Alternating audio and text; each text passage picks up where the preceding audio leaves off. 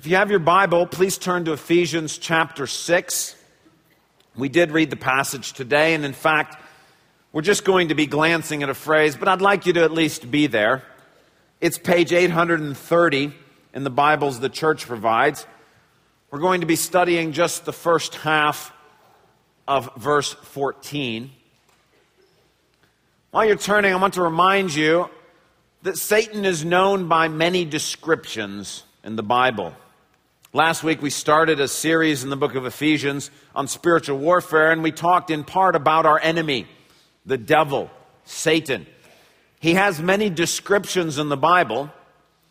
The scariest of all is the fact that he is known as the evil one. He is pure evil. There is no good in him. That is by far and away the scariest description of our adversary. He is evil. There's no mercy, there's no grace, there's no kindness, there's no patience in him. He is the evil one. But think for a minute, if you will, what's the second scariest description of Satan we're given in the Bible? Clearly, that he's evil is the worst, but what is the second scariest? Well, I was going to give you some choices, but you already figured it out. it is that he is a deceiver. Think about this. If I were to tempt you, and he's a tempter, you would know it. If I were to oppose you, and he is our adversary, you would know it.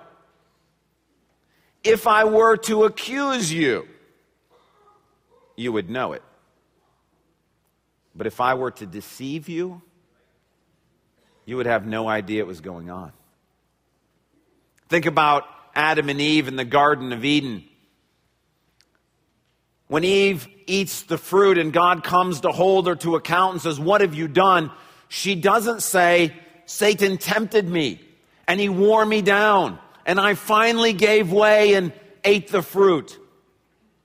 She doesn't say he kept attacking me over and over and over again and I couldn't take it anymore. And so I finally ate the fruit. Instead, what she says is, he deceived me. You see, when she took the fruit of the tree of the knowledge of good and evil in her hand, she actually thought it would bless her. She thought this was good. He had so deceived her, she had no idea what she was doing. And that's a very scary reality that Satan has the power to deceive, that he is the father of lies, that he is the spreader of darkness, the prince of darkness. And the problem is is that when he is active deceiving people, we don't know that it's going on. This is why we think about Satan as a deceiver, that Paul begins discussing the armor that God has given us in verse 14 in the first half. Look at what he says.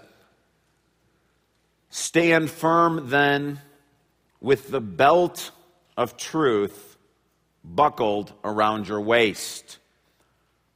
This is the very first piece of armor that God describes to us that we have been given to help us stand against our adversary. And the reason this is the first piece is because when you think of the power that Satan has, the scariest thing he can do is deceive us. And so God says, the very first thing I give to you is a belt of truth. Now, when we think about belts, we normally think about the thing that you put on last. For the Roman soldier, this would not be the case. It would be the thing you would put on first. I have an example of what a Roman soldier's belt might look like here on the platform. And this was not something you put over the rest of your armor. It was like a girdle or uh, something you wore underneath of your armor. You strap this around your waist first, and then you put the rest of the armor on. It's sort of the thing that holds it in place, that everything rests upon. That's the imagery that's in mind here.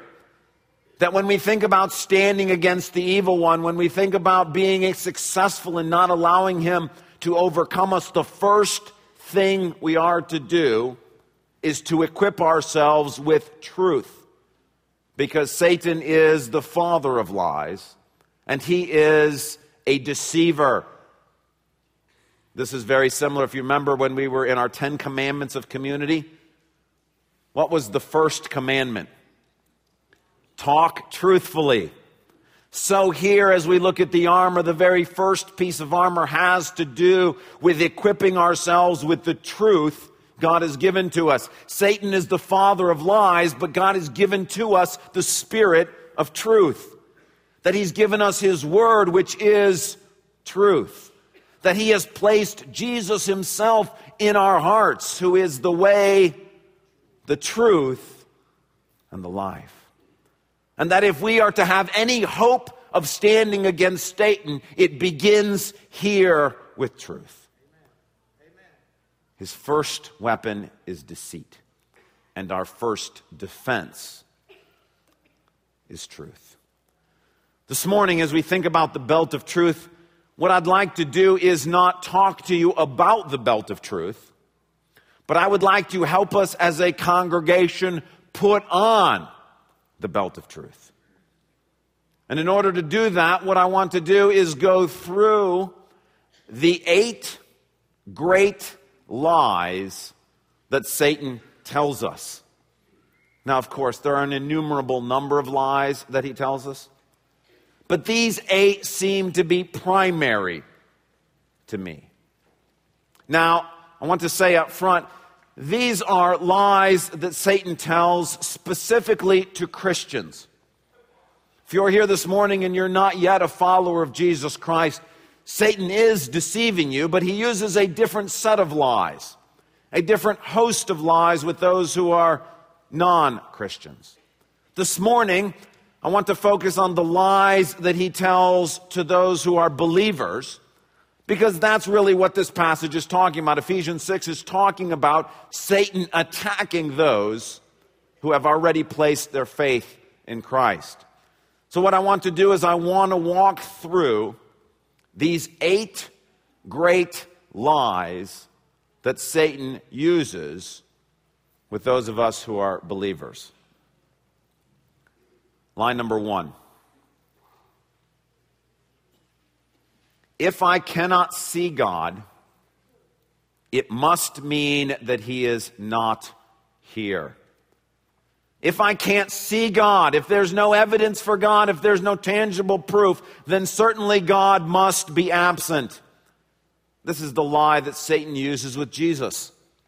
When he's tempting him in the wilderness for 40 days and 40 nights, Jesus has been alone by himself without food and he's beginning to wonder if God has abandoned him. And Satan comes to him at the end of that time and he takes him to a high height and he says, Jump off, and angels will catch you. Now, why would anybody do that? Well, what Satan is offering to Jesus is tangible proof that God has not abandoned him. He says, Prove it to yourself. If you are the Son of God, give yourself some assurance. Give yourself something tangible you can sink your teeth into so that you can know after these 40 days of feeling alone, wouldn't it be nice to know that God's here? Make Him prove it to you. And the lie that is beneath that is the idea that if we can't see God, He must not be there. And Satan continues to lie to us this way that in the middle of suffering or the middle of discouragement, He whispers in our ear, God has abandoned you. Where is he? You keep praying. Why doesn't he do something? He says to us, if God was with you, he could have stopped that sexual assault from happening. He must not be around. He must not care. If God was with you, he could heal you. Where is some sort of tangible sign? If there's no visible evidence of God's presence, it's because he's abandoned us. And that's the lie that Satan is constantly whispering in our ears.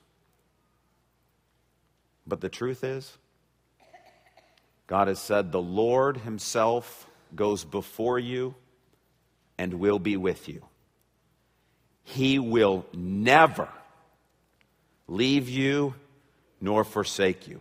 He will never leave you nor forsake you. Never, under no circumstances, no exceptions, He will never, ever, ever leave you or forsake you. Do not be afraid. Don't be discouraged. God is always, always, always with us. The lie is if you don't see him, he must not be there. The truth is he's always there. He has never left your side for even the slightest moment. In your darkest day and my darkest day, in the time we felt most abandoned, he's never been gone from us. There is no place that you can go. There is no place that you can be that God is not present with you. There is nothing that you can do to drive him away from you. He will never leave you or forsake you. First Peter says, Though you have not seen him, you love him. And even though you do not see him now, you believe and are filled with inexpressible and glorious joy. There is evidence of God's presence. It may not be visible, it may not be tangible, but God is present. And when God is present, there is joy, there is peace, there is comfort that God brings. We want physical, tangible signs. Well, heal me if you're here, protect me if you're here. And God says, I am always with you. Even though we walk through the valley of the shadow of death, we will fear no evil for you are with us. Never, ever, ever will God leave or forsake one of his children. It will never happen. Line number two that Satan tells us God is withholding good from me. I know what's best for me, and he's not allowing me to have it. God is withholding good from me. This was the lie Satan began with in the Garden of Eden. He says to Eve, You're not allowed to eat of the tree of the knowledge of good and evil, are you? And then he says, It's because God doesn't want you to have something. If you were to eat of it, you would have, you would be like him, knowing good and evil. He's keeping that from you. God is repressing you, He's holding you back. And this is a lie that Satan continues to tell us. He whispers in our ear, Look, don't get serious about God and all that Bible study. You're going to end up, he's going to send you as a missionary to Africa and you're going to be miserable. don't follow God. If you do it now, he's going to keep you from enjoying your teenage years and your college years. There's plenty of time in the future. If you follow God, he will stop you from having the fun that you deserve to have. God is a cosmic killjoy. Don't follow him. He does tell us that. God's trying to take away your money. He's trying to take away your friends. God wants to keep you from experiencing popularity or from power or success. Satan continues to lie to us and tells us that God has good, but he refuses to give it to us. He tells us, You know what's best for you. You know, if you just had a little more money, if you just had better friends, if you were just married, if you had any of these things, if you had a if you looked different, if you got a better job, then your life would be better. And the implication is God is keeping you from all of those things. But the truth is, Psalm 84:11 says, "For the Lord God is a sun and a shield. The Lord bestows favor and honor. No good thing does he withhold from those whose walk is blameless." There is not one good thing that God is withholding from you today. We think if I just had more money, if I just could have children, if we just could have healing in this situation, we think it would be better for us. But God says, if it was good, I would give it to you. He says to David, look at all the stuff I've given you. And if it had been too little, I would have given you more. Ephesians says he has blessed us with every spiritual blessing. He says to Israel, Look, I got some, I got some land I want to give you, but I'm not going to give it to you all at once.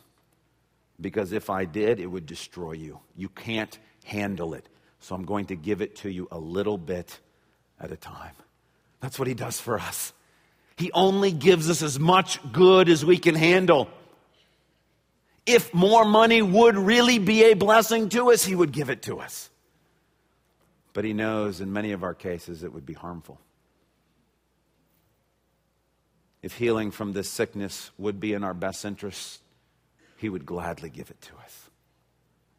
There is no good thing he withholds from those he loves. That's why he says, Seek first my kingdom and my righteousness. I know you need all this other stuff, and I will give it to you. Line number three there are no lasting consequences for sin. Sin is not that bad. Line number three that Satan tells there are no lasting consequences for sin. Sin's not that bad. This, too, is part of what Satan said to Eve and Adam in the Garden of Eden. He says to them, What God say? What would happen if you eat that fruit?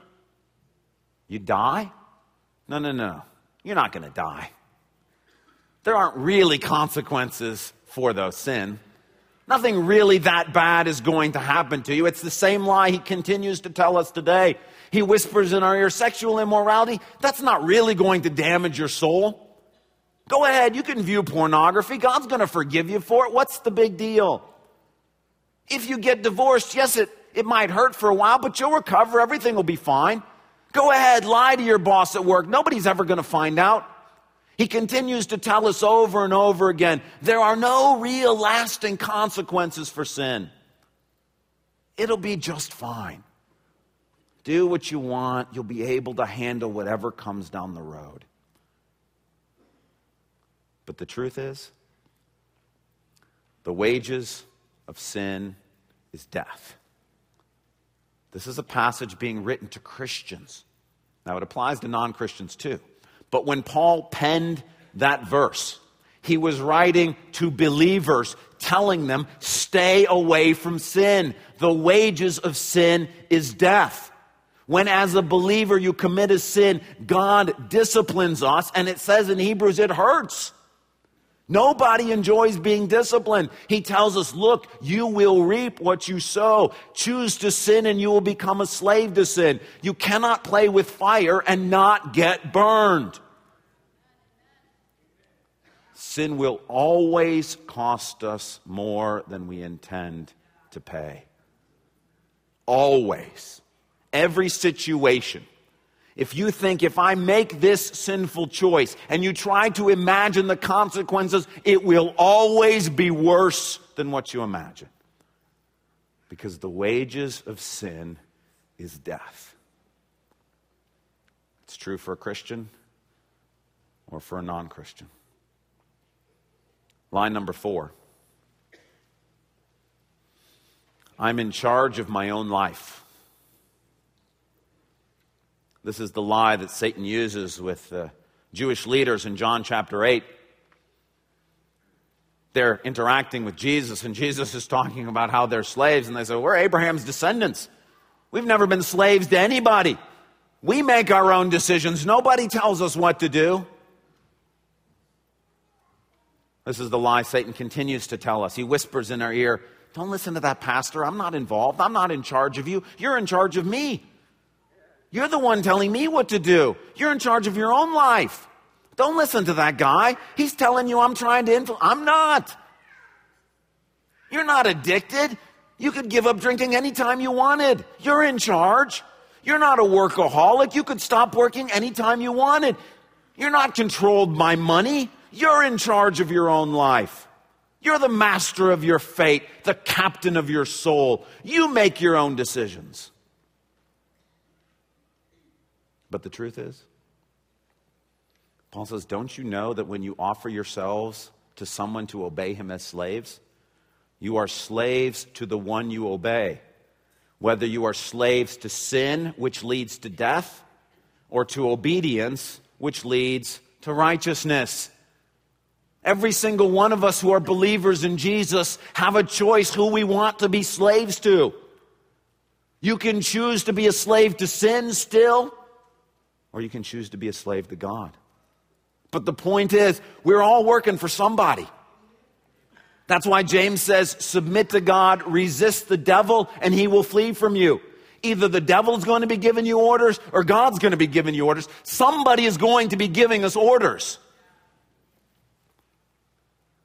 If we're a Christian, then Jesus is our Lord, which means he's in charge and we're not. Satan knows we'd never sign up for Satan being in charge. So, what he tells us is that we're in charge.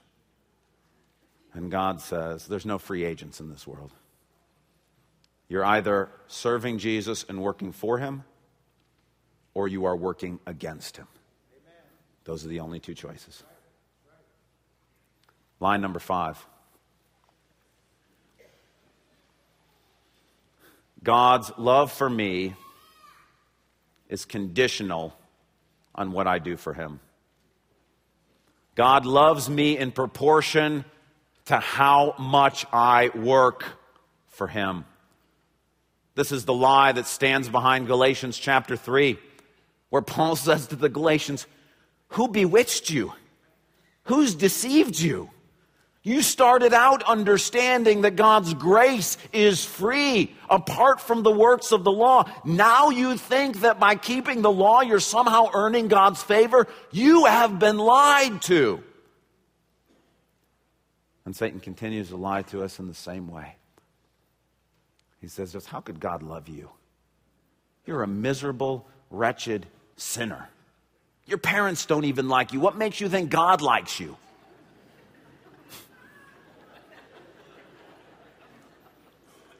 Missionaries, yeah, God loves them.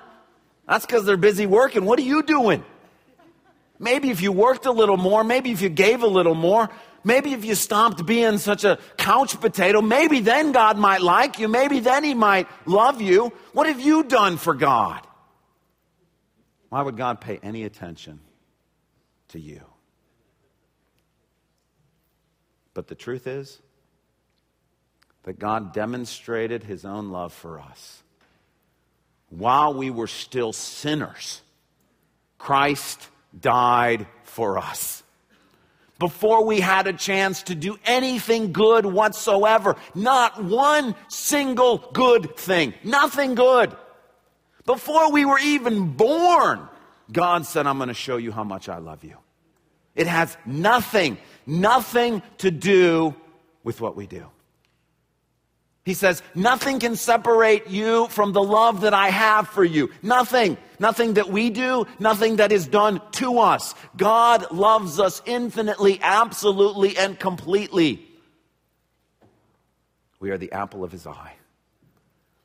Jesus has said, I have called you my friend. There is nothing that we can do that will make God love us any more or any less. It's because He's all in.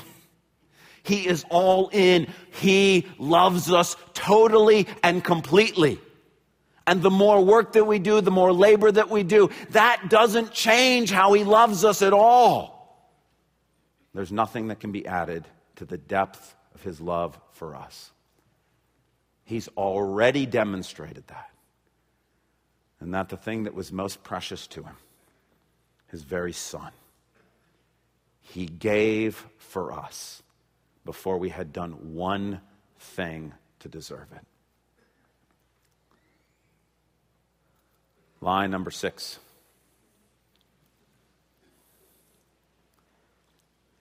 God will not come to my rescue. I am my own best hope for help. God's not going to help me. I'm in trouble. The only one I can really rely on is me. Whatever the situation may be, seeking guidance from God, failing finances, coming to grips with our struggle with sin, we think God's not going to ultimately rescue me. Or Satan tells us, well, God helps those who help themselves. Get going. Use your money.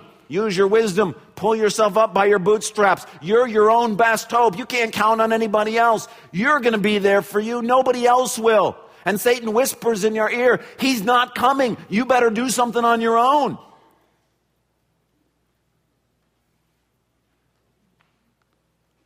But the truth is, God says, Do not be afraid. Stand firm, and you will see the deliverance the Lord will bring you today. The Lord will fight for you. You need only be still.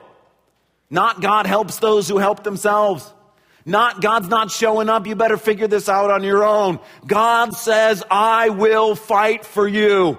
Sit there and wait. I'm coming. Be still and know that I am God. Because even young men grow weary and faint. They're not able to handle it. But when we wait upon the Lord, then we renew our strength. We mount up with wings as eagles. We run and don't grow weary. We walk and don't grow faint. Be still and know that I am God. I will rescue you. Paul says, The Lord will rescue me from every evil attack and bring me safely into his heavenly kingdom. Every evil attack. The Lord is coming. Do not be afraid. Do not be discouraged. I will fight for you. You need only be still. Cast your cares on Jesus because he cares for you. We think we're our own best help. That if we can somehow figure out through medicine or through wisdom or through finances or through our own political maneuvering, we'll solve this problem. The truth of the matter is, our job is to be still, and He will come and rescue us. Line number seven God has not forgiven me. I can't be forgiven. He still remembers every sin I've ever committed. I should be ashamed of who I am.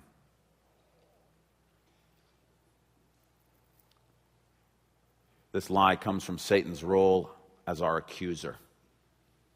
He not only stands before God accusing us, he whispers in our ear, You are a worthless sinner. How could God ever forgive you? Do you think He could ever forgive you for that abortion? Do you think He could ever forgive you for that attempted suicide? Don't you know, and this too is a lie, that that's an unpardonable sin? How could God ever forgive you for abandoning your children? Don't you know you're the reason they turned out this way? Yes, God in general forgives people, but not the stuff you did. You ought to be ashamed of who you are. You keep falling into this sin over and over and over again. You don't think God doesn't know that? You'll never be free of the guilt and the shame. But the truth is,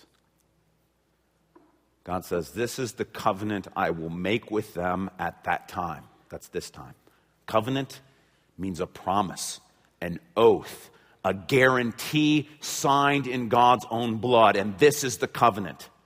Their sins and lawless acts I will remember no more. I will not remember them. Do you understand what he's saying? We say to ourselves, but God can't forget. He's God. He can actually forget. And not only can he, he has sworn that he will. By a power that is not above him, he swore by himself. Do you understand what this means? If God remembers a sin that you have committed and confessed, he would cease to be God. He has sworn on his life, I will not remember it anymore. Do you know what that means? That when we remind him of that thing that when we did when we were 18 years old, when we bring up to him that thing that we did last week, he doesn't know what we're talking about. He doesn't remember. Not because he's a forgetful God, but because he has sworn, I will not remember. Blessed is the person whose sins are covered. Blessed is the man whose transgressions are not counted against them. The Lord says, I will separate you and your sin as far as the east is from the west. That if we confess our sins, He is faithful and just, not merciful and kind. Faithful and just because He promised He would. When He cleanses us from all unrighteousness, He's simply living up to what He swore He would do. Now, doing it in the first place was an act of mercy.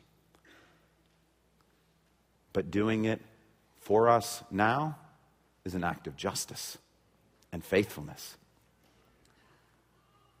That means that eating disorder, the cutting, the lies, the abandonment that you have taken to the Lord and confessed, He doesn't remember. He doesn't view them as being associated with you. Jesus is the one who did those things.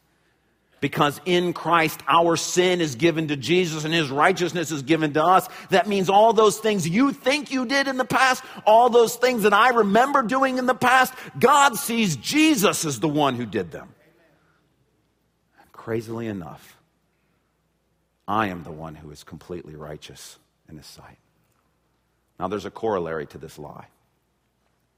And the corollary is Satan tells us not only that God will not forgive us, he tells us don't tell anybody around you.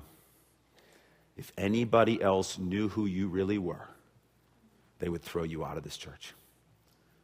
If your spouse knew who you really were, they wouldn't want to be married to you. The corollary to the lie is keep it to yourself, cover it up. The people around you, their lives are together. If anybody knew what you have done in your past, they would be horrified. But God says, confess your sins to one another and you will be healed. Confess your sins to one another and you will be healed. It is true.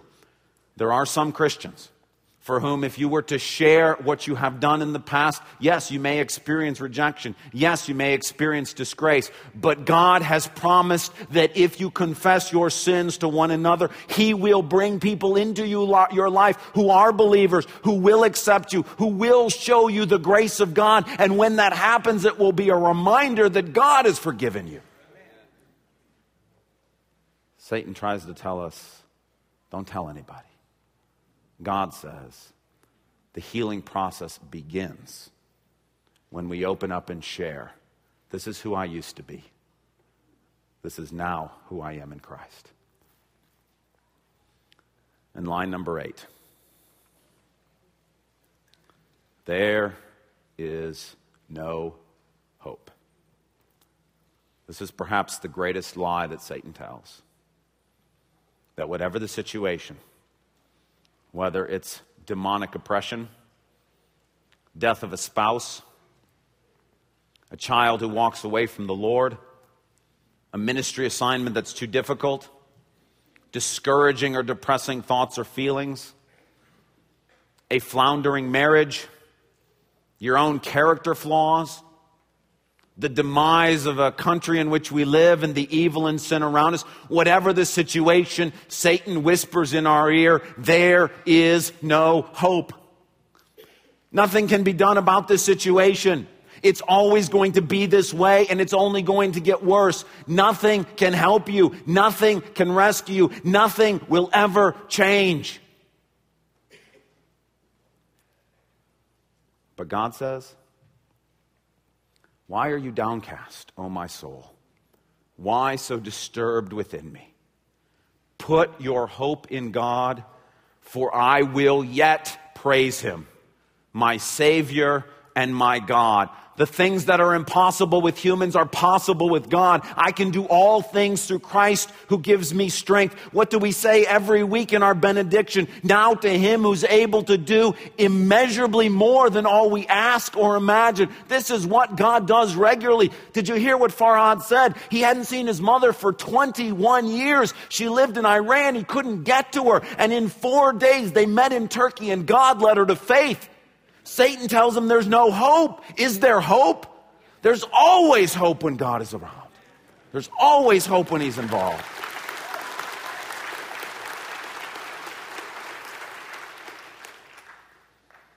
And if you feel no hope in your situation, if you think these depressive feelings are going to be with me forever, if you think I will never be free of the sinful behavior, if you think this job is going to kill me, if you think I can't see a way to, to get out of this financial mess, that's Satan lying to you and telling you there is no hope. God is the God of all hope. And because he will never leave us or forsake us, there's always hope. And because he is with us every moment of every day, never withholding any good thing from us, forgiving our sins and remembering them no more, there's always hope. Always hope. These are the eight great lies that Satan tells us. What we've done this morning is we've put on the belt of truth. This is what Paul's talking about. When he says put on the belt of truth, he, said, he means identify the lies that Satan is telling and immerse yourself in the truth of who God is as revealed in Jesus Christ and the Spirit of truth and in the word that the Spirit has written. Immerse yourself in that truth so that our eyes might be opened, so that we can see the lies that we've been believing. Because at the end of the day, it's not the alcohol, it's not the cutting, it's not the, uh, depression, it's not any of those. Ex- those are the symptoms. The cause is the lie. And so there's more work yet to do. What I'd like you to do is if you're really struggling with spiritual warfare, if you feel that sort of depression, if you feel that discouragement, if you hear that voice in your head, if you feel like there is no hope, if you feel like you're not forgiven, if you're feeling that darkness in your life, what I want you to do is go home today and find a loved one, a friend, your small group, and I want you to go through those eight lies and honestly ask together which of these am I believing? Which of these lies have I bought into? Because until you address the lie, the symptoms will persist. If you're here and you're not really feeling that oppression, that spiritual warfare at this moment, I still would encourage you. Go home and go through those eight lies. Which ones are you more susceptible to buy into? Which ones have you bought into in the past? Which ones might you be buying into right now? Because Paul says, put on the belt of truth now, so that when the day of evil comes, you'll be able to stand. Satan's greatest power is that he can deceive us.